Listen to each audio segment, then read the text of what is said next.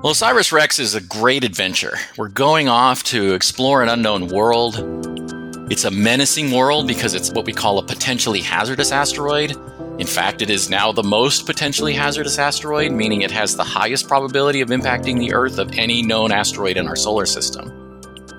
Welcome to Small Steps, Giant Leaps, a NASA APPEL Knowledge Services podcast where we tap into project experiences to share best practices, lessons learned, and novel ideas. I'm Deana Nunley.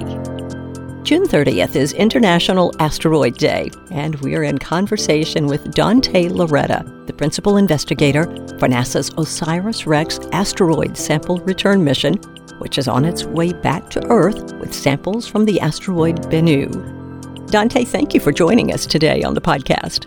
My pleasure. Let's start with a summary of the mission objectives.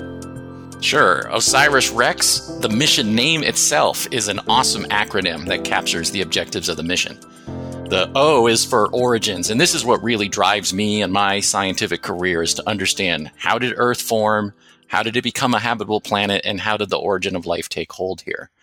Our other investigations involve spectral interpretation, that is, using telescopes and the way that they reflect light to try to infer their composition of asteroids and other planetary bodies resource identification, looking at asteroids as potential near Earth resources that could further our exploration of the solar system, and security, which is looking at these near Earth asteroids as potential impact hazards and trying to understand the ways that we might be able to mitigate those in the future.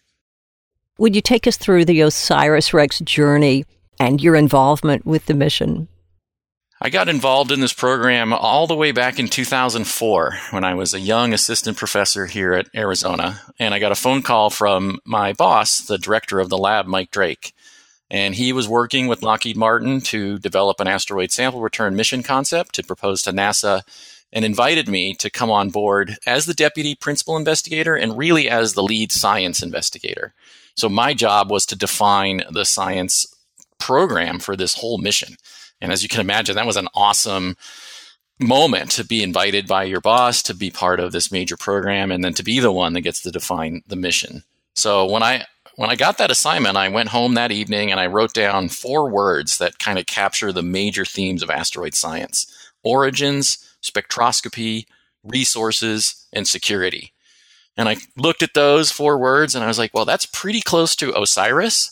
And I'm a mythology buff and I knew about Osiris as the ancient Egyptian deity, probably the first pharaoh of ancient Egypt and establishing agriculture and the Egyptian civilization.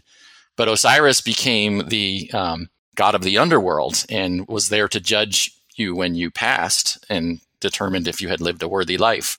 So Osiris had this dual nature of kind of the bringer of life and bringer of death, very much like asteroids do. So I like to say I bought a couple of vowels where spectroscopy became spectral interpretation and resources became resource identification. And voila, we had Osiris. And that was our mission name for quite a while. For about four years, we worked on that concept. And we ended up going to a different program at NASA called New Frontiers, which had a larger budget, which we needed in order to pull this mission off. And we added the Rex to the mission name at that point to, you know, keep the Osiris theme, but make it bigger and stronger. Uh, New Frontiers kind of level of mission. And then I call Rex my backronym because I made it the Regolith Explorer. And regolith is what we call the loose blanket of rock that surrounds airless bodies in the solar system. Where are we now on the timeline? Osiris Rex has had a phenomenal almost now five years in space. We launched in September of 2016 and we arrived at our target asteroid Bennu in December of 2018. We spent all of 2019 mapping the surface in great detail, selecting a site that we dubbed Nightingale. And then on October 20th, 2020, we sent the spacecraft down to make contact with the asteroid surface for a very short duration. We were on the surface for a little over 16 seconds, accumulating and collecting a large amount of the regolith from the surface and then safely backing away. We then uh, went back in April of 2021 for a final look at the asteroid to see what the surface looked like after our collection event. And then on May 10th of 2021, we departed Bennu and we are now in what we call the return cruise phase, Basically, we're on cruise control for the next two and a half years until those samples arrive back on Earth in September of 2023. What do you think it is that gets people excited about this mission? Well, Osiris Rex is a great adventure. We're going off to explore an unknown world. It's a menacing world because it's what we call a potentially hazardous asteroid. In fact, it is now the most potentially hazardous asteroid, meaning it has the highest probability of impacting the Earth of any known asteroid in our solar system. But people also love the wonder of thinking back four and a half billion years in time to the dawn of our solar system when we were just a spinning disk of dust and gas surrounding our young, growing protosun. So it gives us that sense of awe and wonder of the scale of the universe and how long this planet has been here and, and the history that's entailed in these asteroids. Why was Bennu selected? Bennu was chosen as the target of the mission because of its orbital characteristics. We needed an asteroid that was basically in an Earth like orbit and one that crosses the or- orbit of the Earth so that we could launch off our planet, rendezvous with the asteroid, spend a significant amount of time there, and then come back to our home. And because of that orbital characteristics, which enabled the sample return aspect of the mission, we ended up going to an asteroid that has a large probability of impacting our, our Earth. So part of our investigation is to understand that likelihood. And it turns out these small asteroids, Bennu's relatively small, it's about 500 meters in diameter, which is about the height of the Empire State Building. Uh, nevertheless, it would be a major natural disaster if were to impact our planet. And these asteroids, when they wander through the solar system, they're not just influenced by gravity. In fact, sunlight plays a significant role in their orbital trajectory. Bennu, which we targeted because of its composition, is very dark, meaning it has a lot of carbon on its surface. But that darkness means it absorbs most of the sunlight that hits it, and it emits that energy back into space later in the day as thermal radiation. And that emission of heat acts like a thruster, and it actually slows the asteroid down and decreases its orbit, making it move inward into the solar system. So if you don't account for the interaction of the asteroid and sunlight, then you're not going to accurately predict where the asteroid's going to be in the future. And therefore, you're not going to understand the likelihood if and when it's going to hit the Earth. So a big part of our mission is about understanding the thermal properties of the asteroid's surface. We can do that with remote sensing using our spectrometers, but we're bringing material back and we're going to get it into our laboratories and we're going to analyze those thermal properties in great detail so we can really understand the phenomena and ultimately decide what are the odds that Bennu is going to hit the Earth in the future. Does that factor into the interest toward asteroid mining? Asteroid mining is kind of related to that in the sense that you're going to be targeting similar orbital characteristic objects. You need things that are close to us in space. And and the, some of these near Earth asteroids, they're the most accessible objects in the solar system, even easier than landing on the surface of the moon from an energy perspective. So, absolutely, when we think about asteroid mining, and I worked on this for quite a while uh, over the past decade or so, the commodity that we feel is the most viable right now from an economic perspective is kind of surprising, but it's actually water. And a lot of people think, why would you go into space to get water? There's plenty of water here on Earth. Well, we were not going to bring this back to the surface of the Earth. What we're going to do is we're going to process it in space and we're going to break it apart and make liquid hydrogen and liquid oxygen, which is a really powerful rocket fuel. So the idea with asteroid mining is you go to an object like Bennu, which in addition to the carbon that I mentioned earlier, also has abundant water locked up inside minerals called clays. And you can extract that and you basically have a gas station in space. Such intriguing possibilities. How has Osiris Rex measured up against expectations? Well, I'm a little biased, but I think that Osiris Rex is awesome and it's done an amazing job. And all kidding aside, uh, the team that you know runs this mission, and I have the honor of leading the team, but really it's this group of people that do all these amazing adventures in space. They are absolutely phenomenal. And we have hit our marks on every performance aspect of this program that we were hoping to achieve. Um, we were challenged by Bennu when we arrived. We saw that the surface was really frightening, that it was covered with these giant boulders, which looked really menacing and challenging to get the spacecraft down to the surface and maintain its safety. So we had on the fly to kind of redesign our guidance system to not only target much smaller areas on the asteroid surface for sample collection, but also to make the spacecraft autonomous so that it could recognize any potential hazards as it was descending down to collect that material.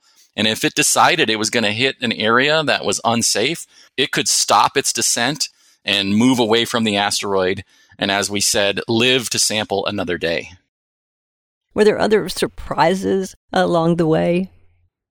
Bennu is a trickster, so it's always full of surprises. It's, it's, it's made our lives fun but challenging, and that's why we're in the business. We're explorers, and we love to be surprised in good ways, especially science ways. So one of the biggest surprises after the initial shock of the rough surface was almost immediately after the spacecraft went into orbit around Bennu, which happened on New Year's Eve of 2018. We saw that Bennu's surface was literally exploding. That is, rock fragments were flying off the surface. These looked like eruption events in the first images that we captured of this phenomena. And as you can imagine, we started to get a little worried. It's like, wow, are these hazardous to the spacecraft? You know, we were immediately thinking this surface looks rough and we're worried about the safety of the spacecraft when we get down to it. But now the hazards might be coming at us. Like Bennu might literally be throwing curveballs.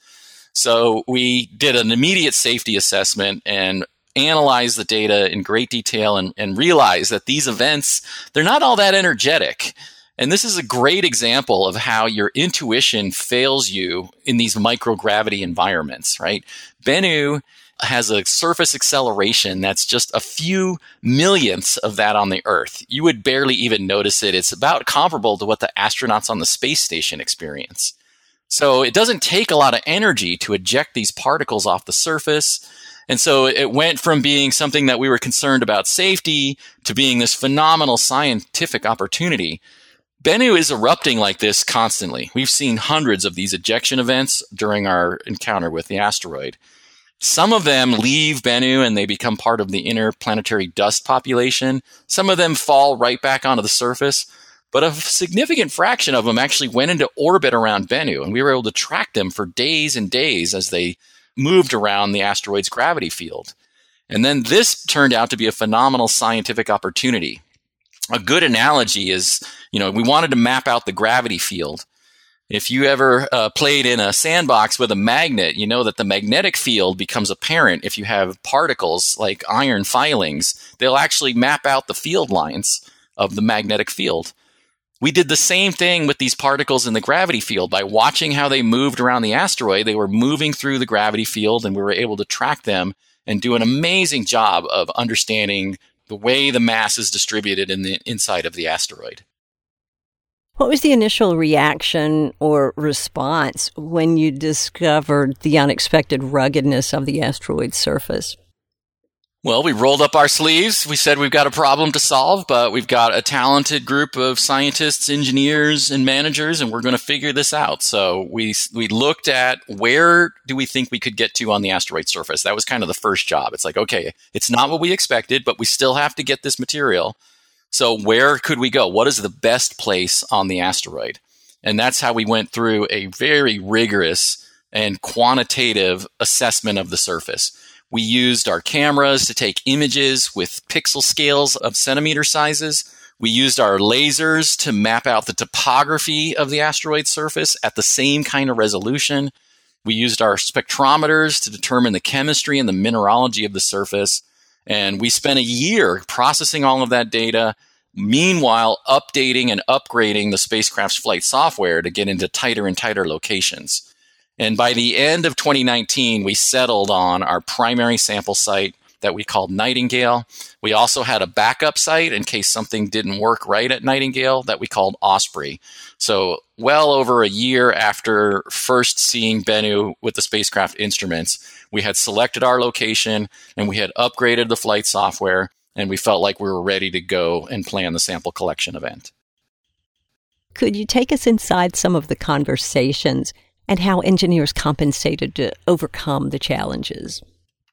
Well, you know, these engineers, they love a good problem, and we definitely gave them that. So they were excited. I could tell. They were like, okay, right, this is why we're in this business. It's kind of an engineering dream, right? To be working on a spacecraft that's flying around an asteroid and having a real problem to solve in flight. And as you know, there's no repair stations or anything like that in space. The only thing you can fix on a spacecraft after you've launched it is the software because you're talking to the spacecraft constantly through the radio antennas and you can upload new code. So that was the solution that we started to focus on. It's like, what can we do with software to improve the spacecraft's guidance accuracy? And that really turned into the spacecraft needs a better way to know where it is relative to the asteroid surface. So we zeroed in on a technology called natural feature tracking. And what this is, is it requires an extensive collaboration between the science and the engineering teams. Because the engineers say, okay, you want to go get a sample here. The spacecraft's going to fly over this section of the asteroid surface. We need a catalog of a series of natural features that the spacecraft can recognize and then use that recognition to calculate not only its position, but its motion relative to the asteroid surface. So our science team rolled up their sleeves and they said, okay, we're building features all the way across the swath of the asteroid. It was this great iterative cycle between the engineering team as they received the inputs from the scientists and said, yeah, this worked great, or actually this one's not not working in our code for some reason. And we ended up building features, some of them as small as a centimeter, a fraction of an inch on the surface of the asteroid that we not only mapped with our cameras, but in three dimensions so that if the spacecraft took an image and that feature was in it, it would automatically identify it. And then it would use that information to say, am I on track to get to the sample site or have I wandered off course? And if it's wandered off course, it can fire its thrusters and get it back onto the safe trajectory to sample the surface. As the principal investigator, what have you learned from the mission? Wow, uh, I've learned a lot from this mission. I've been on this program for 17 years, so I've learned a lot about myself, uh, what it means to be a leader, to set an example, um, what you can do wrong uh, in a position of authority like this, um, what you do right, and how to motivate your team and how to inspire your team. Uh, those are the real challenges of the principal investigator. And one of the things I realized early on was that we had a culture clash because we were bringing a group of people from a university, from a NASA government center, and from an industry partner. And each of those groups have their own cultures, their own motivations, their own interests.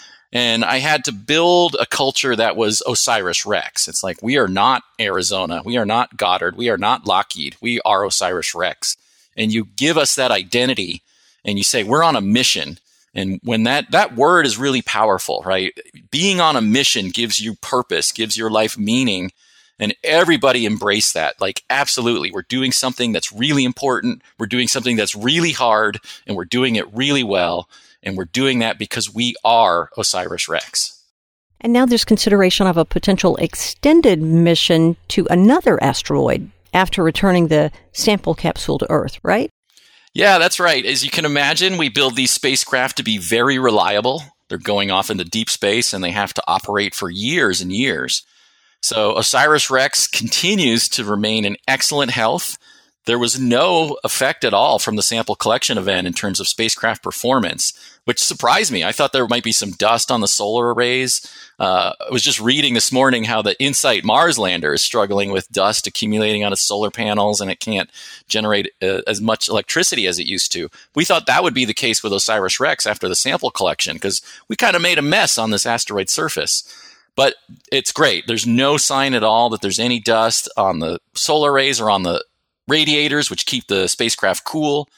And so we were like, okay, what are we going to do after we drop the capsule off? We're going to have this great vehicle with all these amazing science instruments. And our flight dynamics team sat down, and this is the group that looks at pathways through the solar system. And it's really an art. It's wonderful to watch this team work through all these different trajectory solutions. And they came back to me and they said, hey, we can we can get to another asteroid. And I was thinking this would be a flyby. That's kind of common in NASA extended missions. You can fly by another asteroid or a comet, and j- within a window of a few hours, you can collect some data, and then it's like, hello, goodbye. Uh, but in this case, we can actually rendezvous with another asteroid, and not just any asteroid, but a very famous asteroid called Apophis. Apophis became well known in 2004 when it was discovered, it seemed like it had a really high probability of impacting the Earth. Scary high probability in the year 2029. Turns out that that's not going to happen. It's going to do a very close approach to our planet. And that position of the asteroid deep within the Earth's gravity well provides a unique opportunity. We can send the spacecraft to arrive there at the same time, and it will also use Earth's gravity field to change its trajectory and then a few weeks later, the spacecraft will actually be able to go into orbit around this asteroid. And we've got a whole new asteroid mission. wow. How does information gleaned from this mission influence future missions and planning? It's great to see the the legacy of OSIRIS-REx as it feeds forward. And I kind of consider NASA's next asteroid mission called Lucy to kind of be like our progeny because they, first of all, I talk to the principal investigator, Hal Levison, quite a bit. We're good friends and we share experiences and ideas. But a lot of the instruments that we built for OSIRIS REx, they also put similar ones on the Lucy spacecraft. So OSIRIS REx took all those scientific instruments and we decided, you know, we analyzed the data and we said, okay, it looks like we have clay minerals. It looks like we have organic compounds. We see different kinds of minerals like iron oxides and calcium carbonates. But all of that is kind of inferred from the spectral properties. Our mission is unique in that we're bringing that material home back to the earth. So first off, we're going to say, did we do a good job? Did our instruments accurately measure the composition of the surface? Because we now ground truth that data with the sample. And then we go back to the Lucy team and we say, hey, we did a great job and we got everything right. And you can confidently apply these instruments to your asteroids to determine what they're made out of. Or actually, we were fooled. I mentioned that Bennu is a trickster, so it's not going to surprise me if there's some different compound that we didn't detect or didn't understand in the spectral data. And we can then go back to the Lucy team and say, aha, we learned that our instruments, when it has this kind of signal, it actually means that this mineral is present on the surface. And now you can do an even better job characterizing your asteroids because of our knowledge. So fascinating. Dante, it has been an absolute pleasure to have you on the podcast. Thank you for joining us. Oh, it was my pleasure too. It's always fun to talk about the great science of OSIRIS REx. Any closing thoughts? Uh, it's just a real honor and a privilege to be able to lead a program like this for NASA. It's a dream come true. When I was a kid, I always looked up to the agency and the awesome missions. And so I'm really proud of everything we've accomplished, and I really appreciate the opportunity to lead a program like this. You can learn more about the mission and this episode's related resources on our website at appel.nasa.gov slash podcast. Dante's bio and a transcript of today's show are also available. We're always interested in your feedback and would like to hear your ideas for future episodes. Connect with us on Twitter at NASA APPEL, that's A P P E L, and use the hashtag Small Steps, Giant Leaps. Thanks for listening.